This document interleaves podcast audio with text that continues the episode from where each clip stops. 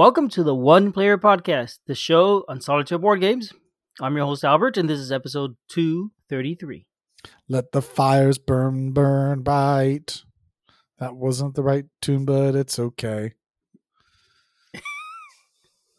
I have I have no idea what you just sang, Julius. I, I was attempting to sing a song from the Maccabeats because the holiday of Hanukkah is right around the corner. Uh, in mm. fact, it's going to be starting on Sunday, so very soon after this uh, episode drops. So I, I was attempting to reference that because you know it's all about fire and the holiday of lights, and uh, this episode is all about fire. So yeah. Ah, okay, very cool. I've never heard of the group, the Maccabeats, but I like the name. The uh though this episode, I mean, it's probably fine, but this is episode 233, which is actually airing a week and a half after we record it. Eh, good enough. Fortunately, Hanukkah is a full eight days long, so it'll yeah. be okay. yeah, it'll be fine. I mean, it's going to be fine, like it or not. So, hi everyone. Hello everyone. Hopefully, the you. explanation at least was uh, somewhat enlightening, even if the music was not. and and we knew we were rambling on the air. That's okay. That was deliberate, or something like that. Today we are talking about a game about fire, uh, specifically the Fire of Eidolon from Magic Meeple Games and designed by Michael Lipton. Which does have a fire. Yes, it does. It has a big fire, and you're trying to find the fire in this game. Gotta light this, the fire, baby. Yeah, this is actually a little bit of an older game. I think it came out 2015 or so, maybe 2016. Yeah, about five years ago, four years ago. Yeah, it was a game I backed on Kickstarter because it sounded really neat, and I play it every once in a while and pull it out and enjoy it. So I thought, you know, it's about time I talk about it. Hmm. So that that's why we're here. And I was seriously considering backing up, but didn't pull the trigger. Too much stuff on Kickstarter. Mm-hmm. Yeah, that that'll happen. So, so the summary of this game. So this is a it's a cooperative game. You're it's um and I, there's a term I throw about often. It's very pandemic like. Yes. Pretty much any game, if it has a card that you draw at the end of the turn, is pandemic like from my point of view. Yeah, I, I think that the bout the the sort of gameplay flow of very many co-ops is the good guys take actions, the bad guy gets a turn. Good guys take action, bad guys gets a turn. That's the the pandemic flow style that many co-ops have. Mm, yep, and I do think pandemic might have been the first one to do that. Probably. I don't know. Yeah, if not the first one, definitely one of the first. Definitely the most, the first really notable one to do that. So it is pandemic like. Um, it is a fantasy setting. You're in a dungeon trying to rescue the fire of Eidolon to stop the um the cultists of the dark sorcerer Vortex from getting the fire of Eidolon and freeing him from his long imprisonment in the void. that that is what the game is about the the back of the box describes it as a, a heroic, easy to learn, cooperative 16 bit dungeon exploration adventure. Procedurally, procedurally generated as you play, never the same game twice. Um, and there's more flavor text and stuff, but all that stuff is generally pretty true, I think. I might disagree a little bit with the uh, procedurally generated, but we'll get to that. So yeah, so that's that's basically the summary of the game. Let's talk about the rules, Julius. Go for it. All right, so this this game has a nice little rulebook. Um, they're relatively easy to learn and pl- follow along with. I like the, and maybe we're talking about when we get to components, but I like the design of the rulebook and stuff. Uh, I do find I don't play the game often. I play out every couple years, and it takes me a little while to relearn it. The rules are a little bit dense, and in terms of space and all that, and kind of small. But it's a simple game, so it's not hard to learn. What it I, does. Mm-hmm. I do think that this is the sort of game that would have helped from being able to simplify its rule set. You would expect that a game that's essentially on the level of like a Forbidden Desert or Forbidden Island to have slightly less, I suppose, dense feeling rules for it. But even for like the cultist's turn, when the bad guys take a turn, like there's a lot of turns. The game over bolds stuff and the bolds sort of cut down on the readability of it because when there's a whole bunch of bolds it's it it honestly makes it harder to follow like why why bold everything it makes it it it, it makes it more difficult it it is not a rule set that i enjoy Yep. And if you if you bold the text too much, and it sort of lowers the value of the bolding, right? Be- And that's literally what they do. Yeah. there you go. One thing that I did find confusing with the rulebook, there's variants and uh, scenarios to use at the end, and the way they're organized, I found it a little tricky to figure out how to use components. Like the last time I played, oh, I want to throw in a couple of these extra components. It took me a little while to figure out where they were in the rule and how to use them and what they were part of. Not a big deal though. Um, I mean, it is uh, like we've talked. We've seen so many good rule books. This is not an example of a good rule book. No, it's, it's not a good rule book, but it, it's not a big game, so it's it ends up not being a big deal. And also, honestly, you don't need most of the stuff in there that is that I that's a little hard to find. So, so that's the rules. Um, I guess we'll get to the gameplay and tell you how the rules work a little later. The theme of the game, um, I, I think. Oh my gosh, what what do you call these games? These uh video 8-bit. games that are procedurally generated. Roguelike? Roguelike, yes, thank you. So I backed this game because it sort of sounded like a roguelike game based on the description. You know, procedurally, generated dungeon. To me, that means roguelike. The game is not really roguelike. I don't feel the dungeon is procedurally generated the way I think of procedurally generated. It's it's more player driven because you decide where you're going and expand it, it expands that way. But I mean, the game is a you're exploring a dungeon. I find the artwork helps a lot with that. I do feel like I'm exploring the dungeon kind of. The tiles are kind of weird in that they don't look like a map of the rooms. They sort of look like pictures of a room, like a scene. So as you build the map, it doesn't look like you're walking around in a dungeon so much.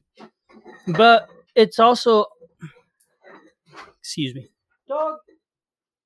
Please stop. There you go. It's upside. Uh, oh no wonder. If you drag the bow that's upside down around the room long enough, it flips over naturally. Apparently. So, gosh, what was I saying? The I was talking Don't about the rooms and the room art. Well, Just start the point again. yeah, I don't know what my point was. I lost it. I lost my point. It's pointless. The we're talking about the theme, but so okay. So the theme, really, what the theme is, is a 16-bit exploring type of game. The art is very 16-bit. It looks like an old video game. The characters are pixelated. the The tiles feel like maybe an old video game style art. The box looks like an old Super NES box in the design of it, and the art on it fits. So I find I find it thematically it's pretty good, and I enjoy it, and I think it works thematically. This is from a time when a lot of these uh pixelated vid- board games are coming out. Yeah. I don't see that as like much anymore. Boss Monster, things like that. There's still some out there. Hmm But not as many. The components. So okay, theme and then components. For components, it's a small box, which I really like. I like games that come in a small, compact box without a lot of air and unnecessary space. Mhm. There is, you know, the rule book. There's twelve characters to pick from, so you can have a lot of choices, and they each play a little bit different.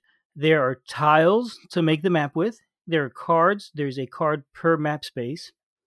Um, there's a bunch of little counters to represent the the tokens of power that you need to pick up. And what else we got? Tokens of power, a few stand up thingies that you put in the different rooms as you find them. The the fire of Eidolon, for example, is one of them, and the three objects that you're looking for to to unlock the fire of Eidolon. Actually, I think the three objects are called the token of power. And then there's also a a scenario card or like a, a game card that tells you that you use to keep track of where you are in the game and the difficulty level as you progress. Sort of like in Forbidden Island where you have the water meter, something like that, Mhm. basically. Yeah. And I think that's about it. And there's a couple scenario cards. Did I forget the oh the character cards? They're also in there. or I'm sorry, the character stand-ups. You get uh, one stand-up per character. One thing I didn't like Stand D. standee. Thank you. One thing I didn't like is they brought 12 standees for the characters, plus the Fire of Eidolon and all the artifacts and all that. But they only brought like a six or so little plastic clips to put them into, Yep. which is a bit annoying. And they did that for a reason. They wanted to include more, they said, but it, it was a little exp- it was a little expensive. And to get the right quantities, they're gonna have to start opening bags and hand sorting them to get the right number in each box. In the end, they decide to just just give just enough to, to play with. Go go buy some on your own. It's too expensive for us for this game. Yep, and that's what I ended up doing actually. Yep, and that's So- what you should do because it's really bad for your components to have to take Yes. on and take off those standees. You should not do it to things, and they should include enough standees for it. Absolutely, yeah. Standees are definitely something that are, are fragile, and putting those things.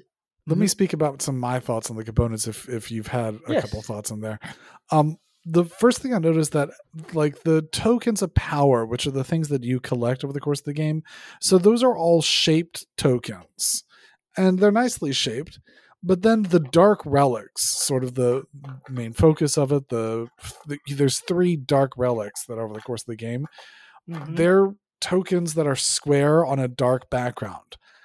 And especially in comparison to the tokens of power, they feel more bland. But they should feel central. They should feel important. But they don't Yeah, because they're bland and they're square. The Fire of Eidolon, the goal of the game, at least has its own standee. But even in comparison to the more minor bits, like why why do they why? yeah, that's a little bit of a miss there in terms of the design. I, I think that tokens of this could have been helped maybe with some meeples or things like that. But like the main characters are standees instead of meeples, which I suppose choices and decisions on which you prefer for that. And this could be some of the things like I'm I'm more spoiled by more recent Kickstarters, which would do things like with meeples with screen printing and things like that, or even stickers on meeples. But none of that here. Yeah, it, it, it, I think it's uh, hard to to be fair to an older game when you, when you have an idea of what present games are made like. From five years later, yeah. from- even just five years, and a lot. I think a lot of it's just because as the the market has grown, capabilities of publishers, or not publishers, but the manufacturers has improved. But Plus demands of consumers. yeah, but but you know you are really right. Those square tokens, they could have easily made them uh, cut out shape, and it would have been a little bit neater. I feel like it would have had more gravitas. Yeah, especially since everything else is s- cut out. Yeah, but having it just be a, a black square cutout with a token on it, like as soon as it's a black square, it feels less important. Yep, yep, you're right. Oh, right. So I think everything else is- just has the art. How easily do you find it easy uh, to distinguish between the different spaces, the different rooms? um, it's not hard at all. Sometimes it's a- as you play the game, your map grows, and then at the end of the turn, you're Uh-huh. going to draw a card, and you have to find that room on the board, and the card, the picture on the card matches the room on the board. As they as the map gets really big, it may take you a second or two to figure it out, but usually by then you're also pretty familiar with where everything Where is. stuff is? So, so it's not a big deal. Once in a while, like there's a room you haven't seen too much for whatever reason, or an end of the board you just never went to. Yeah. That may happen, but it, it isn't cumbersome. Yeah, I think that was one of my concerns with it because the the tiles are all very colorful tiles with a bunch of art on them and the text on them because they used an older looking font to it it lacks some level of readability and I was concerned how much in actuality that would that would occur. hmm Yeah, I, I didn't have any problems with it. Well, that's good. Yep. So gameplay.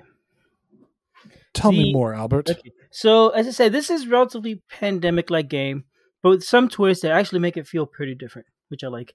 The you're going to start the game on the central board, which is the entrance and the exit to the dungeon, and it is the only tile that's on the board. You're going to shuffle the deck of location cards and place them to the side.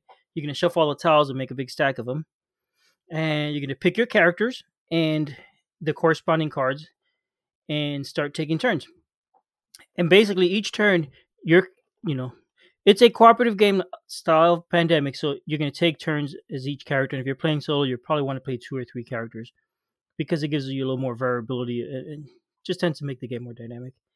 Um each character gets a number of actions depending on the character. I think generally it's about three or four i don't remember exactly how many it is offhand. Your actions could be things like move to a location pick up an object or or or maybe rescue one of the tokens of power thingy. Um, one thing that's interesting: each character has three attributes three colors, which relate to the three colors of tokens of power. Um, if if you're really good at blue, you could pick up a, a blue token for a cost of one movement point or action point. If you're really bad at blue, then it's going to cost you three. And so it could be the one, two, or three actions. So you find that some characters are better at some colors than others, and you want to use them to pick up those things as you're playing and moving around. The one thing that I left out that's semi important here as you're exploring the dungeon and expanding it, you're going to add a tile. You'll choose where to move to. You'll flip over a tile and then you'll place it. And you just have to place it so that the exits line up correctly. Each of the tiles is has one of the three colors that's its theme. It's either green, red, or blue. You put one of the little tokens on there of the matching color, and your goal is now to pick that up and find six of each color um, as you explore the dungeon. That's basically the point of the game is to, to walk around, expanding the dungeon. As you enter new rooms, pick up those tokens and collect them.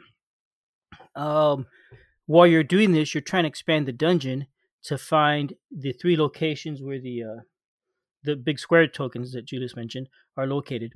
There's a blue room, a green room, and a yellow room. When you get to one of those rooms, if you have the six tokens you need, you could trade it in for that object.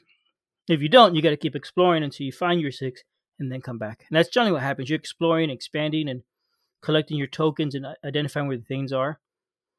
Hopefully, everything is organized in a nice, compact way so that things are easy to get to from one place to another. Generally speaking, they're not. And you're going to be running back and forth a lot in the game. But anyway, um, I'm sort of skipping around. Your turn is you're going to take your actions, use up all your actions, and then at the end of the turn, you're going to draw a number of cards depending on the current, I don't remember what they call it, threat level of the game. You're going to draw one, two, or more cards. And the card will have a picture of one of the rooms. If that room is on the board, you place a cultist on that room. If that room is not on the board, you discard it, breathe a sigh of relief, and if necessary, draw another card. And, and that's how it works. At the beginning of the game, it's really easy because you're drawing these cards, and those rooms just aren't out yet. oh, great discard it. Nothing happened. That's a relief. As the game progresses and the board expands, the rooms are more and more likely to be already there, and so you're adding cultists. Um, one of the things you could do as an action is remove a cultist from location, so that's good. The cultists are bad because if you get too many of them in a room, that room disappears. It gets sucked into the void. They, they cast their spell in that room. Um, and you basically just take that room off the board and discard it along with its card. I believe you could have two, and if I remember right, it's a third one that causes that to happen. So if there's one or two, you better get over there and do that spell because once once the room is out and that card is out, you know it's going to happen again because the next time you draw that card going through the deck, it, it's gonna that room's gonna come back in. So there's your basic gameplay: is explore and expand the dungeon, collect power stones, kill or kick out the cultists, whatever they want to call it, and get them off the board so that they don't make the rooms disappear. Uh, and keep doing this until you find your three objects, and then go to the Fire of Eidolon, and then get out as quick as you can. It's a, it's a relatively simple game. There's things that make it really neat. For one, there's 12 different heroes to pick from. They all play a little bit differently. They each have their own strength in, in what color they work with. And so, kind of some of the pandemic, which has different similar, people yes. you use. Okay. Yes, and they all have different. I'm waiting powers. for the new stuff. Okay, it's not new, but it makes it fun. The um one of the characters, for example, has a robot. So she gets send the robot off to do things, which is nice. And that's kind of cool. And she stays where she's at and the robot goes off and does stuff. Um one of the other differences, okay, not a difference here, actually. One of the other things that is neat is that there's different difficulty levels. There's four difficulty cards and they're double sided. So you can make the game really easy or nightmare hard. I don't think I've ever advanced beyond the little, the really easy one, and it's always a close game at the very end. Um, a tense close game. So so between the twelve heroes and the eight difficulty cards, oh, and four different scenarios, there's a ton of variability in the game, which is cool. There's lots of different ways to play. Um, what makes it different, what feels different, is the way you're removing the tiles when the rooms match. Because at first, like I said, you're drawing cards and there's nothing happening. You're discarding going on, and the, it's going really quickly. As the game progresses, you're starting to place cultists out there more and more often, and you need to get rid of them or you're going to lose that room. If you lose the room, I mean, if there's a, one of those tokens that you still need to collect to get your your three objects of power, um, you just lost that token, and that's a shame because there's only so many rooms. There's I think uh, seven rooms in each color, and you need six tokens of each color, so you can only afford to lose one. The I mean that will happen, but if the room disappears, now there's a space that maybe you know your map is disconnected, and now you got to build another path to connect those two sections. So potentially your room is splitting up, or your map is splitting up, and that that adds an interesting tension. The other thing that I find really interesting as the game progresses, because you're just it, if you destroy a room, you're discarding that card and the tile. Your deck is getting smaller, which means the rooms that are still there are going to show up more quickly.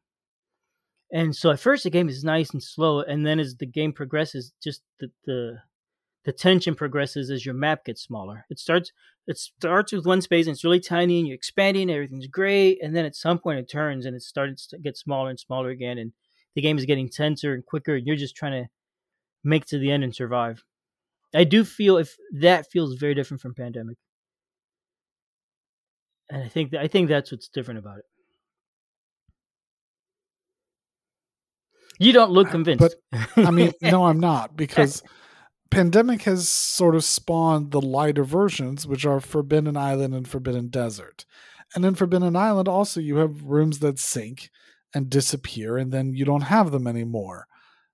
Which is almost uh, exactly what you're saying here. Like when they sink right. in Forbidden Island, the deck gets smaller, and you don't have those islands anymore, and rooms can get cut off, and paths that you once had are not there anymore. And I mean, I, I I hesitate to say that it does anything that Forbidden Island doesn't do. I mean, maybe it doesn't. No, even like Forbidden Island has this like it doesn't have the cultists that you have to go fight. Instead, you have to go flip back over the things, so they're not cultists. But I mean, in all reality, I mean, the cultists are like these little tokens. Like there's not a really sense that they're cultists because no, the little tiny onk like, symbols, yeah. They're not cultists. Weird. Cultists would be like there's another game which I can't remember, but there's like these tiny little cultist figures that go all over the board. They look like little oh, you mean like Pandemic of Cthulhu? Oh, that's the thank you. Yes, thank you. So yeah, pan, again, Pandemic already did it. I'm just saying, like, uh, you say there's something new in this to give it more drive. I'm not convinced. Okay, I do. I do feel. I do think it feels different. You did mention the the Forbidden Island that is disappearing. What's different is you're expanding as you go along, so the shape is completely unknown at first. You can decide where it goes, and sure, that might be it. that might be it. But thematically, it really works for me way more than say Forbidden Island. So you just like the thematics of it more. That may be possible. That may be possible. Um, I haven't played Forbidden Island in years. I keep meaning to, but I haven't. this game is more likely to come out. The Do you know why? Because you have it. Do you still have Forbidden Island? Mm-hmm. I've got it. Oh, okay. Every once in a while, I find another copy and thrift it and give it away, but I still got mine. nice. Yep. Um. Yeah, I'm not sure that it that it is the same as Forbidden Island. I know what you're saying. It does have the water. You're drawing the tiles the uh-huh. t- the island the places are sinking. Uh-huh. In this, I find that the maybe it's just because I haven't played a while that the the stuff disappearing does feel more inevitable, in, inevitable, and that race to the end feels more cutthroat. But maybe it's because Forbidden Island is more of a family weight game. I mean, it also depends on what level of difficulty you're playing, either yeah. Forbidden Island or this one. I mean, I've played on really difficult versions of Forbidden Island, and for sure by the end of it, you like I have to pick my my method around, and we're going to let this room and this room sink, and there's nothing we can do about it. Mm-hmm. You know, I there are more rooms in this one than in Forbidden Island. I will grant you the layout, the fact that it's not all just you know a giant square is different. Yeah, but you know I, I think I've said I think I've said my point. okay, well there you go. So if you if you like the pandemic mechanics, but you don't like the theme of Forbidden Island, this is a nice variant. it's a quite a nice variant. I I do like it a lot. Well, good. Mm-hmm. Anything else? Let me look at my notes. No wonder it's so. I wrote in my notes, it's reminiscent of pandemic, and now that we've talked, I'm like, oh, I, I could see why. it is pandemic. yes. Because yes. Forbidden Island is just a, a pandemic variant. By the same Forbidden. Island is also a pandemic. Like it's a simpler version of Pandemic, and that's what this is—a simpler version of Pandemic. Very, very similar to Forbidden Island. Yeah, yep, absolutely. So there is one big difference between this and Forbidden Island. This is hard to get. That's very true. That's unfortunate.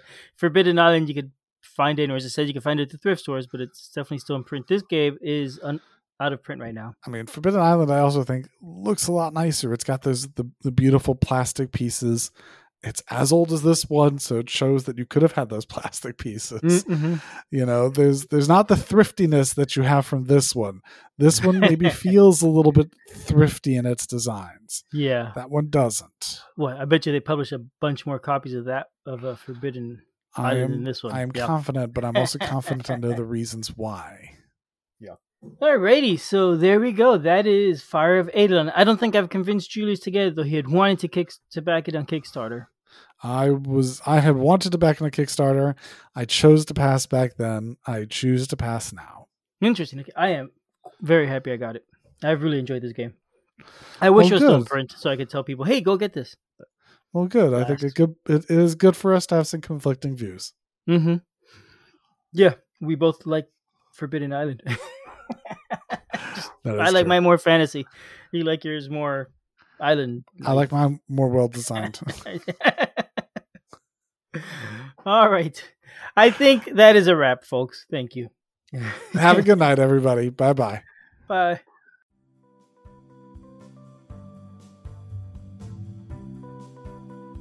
Thanks for listening. We love feedback, so we love hearing from you.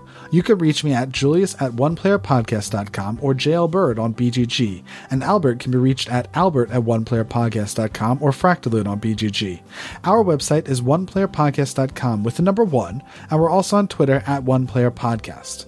The intro music is copyright Angus, can be found at jamendo.com. The transition music is copyright by Dan Elduce Pancaldi, whose page is at donpancaldi.com. The One Player Podcast is protected under a Creative Commons share alike license. Thanks for listening.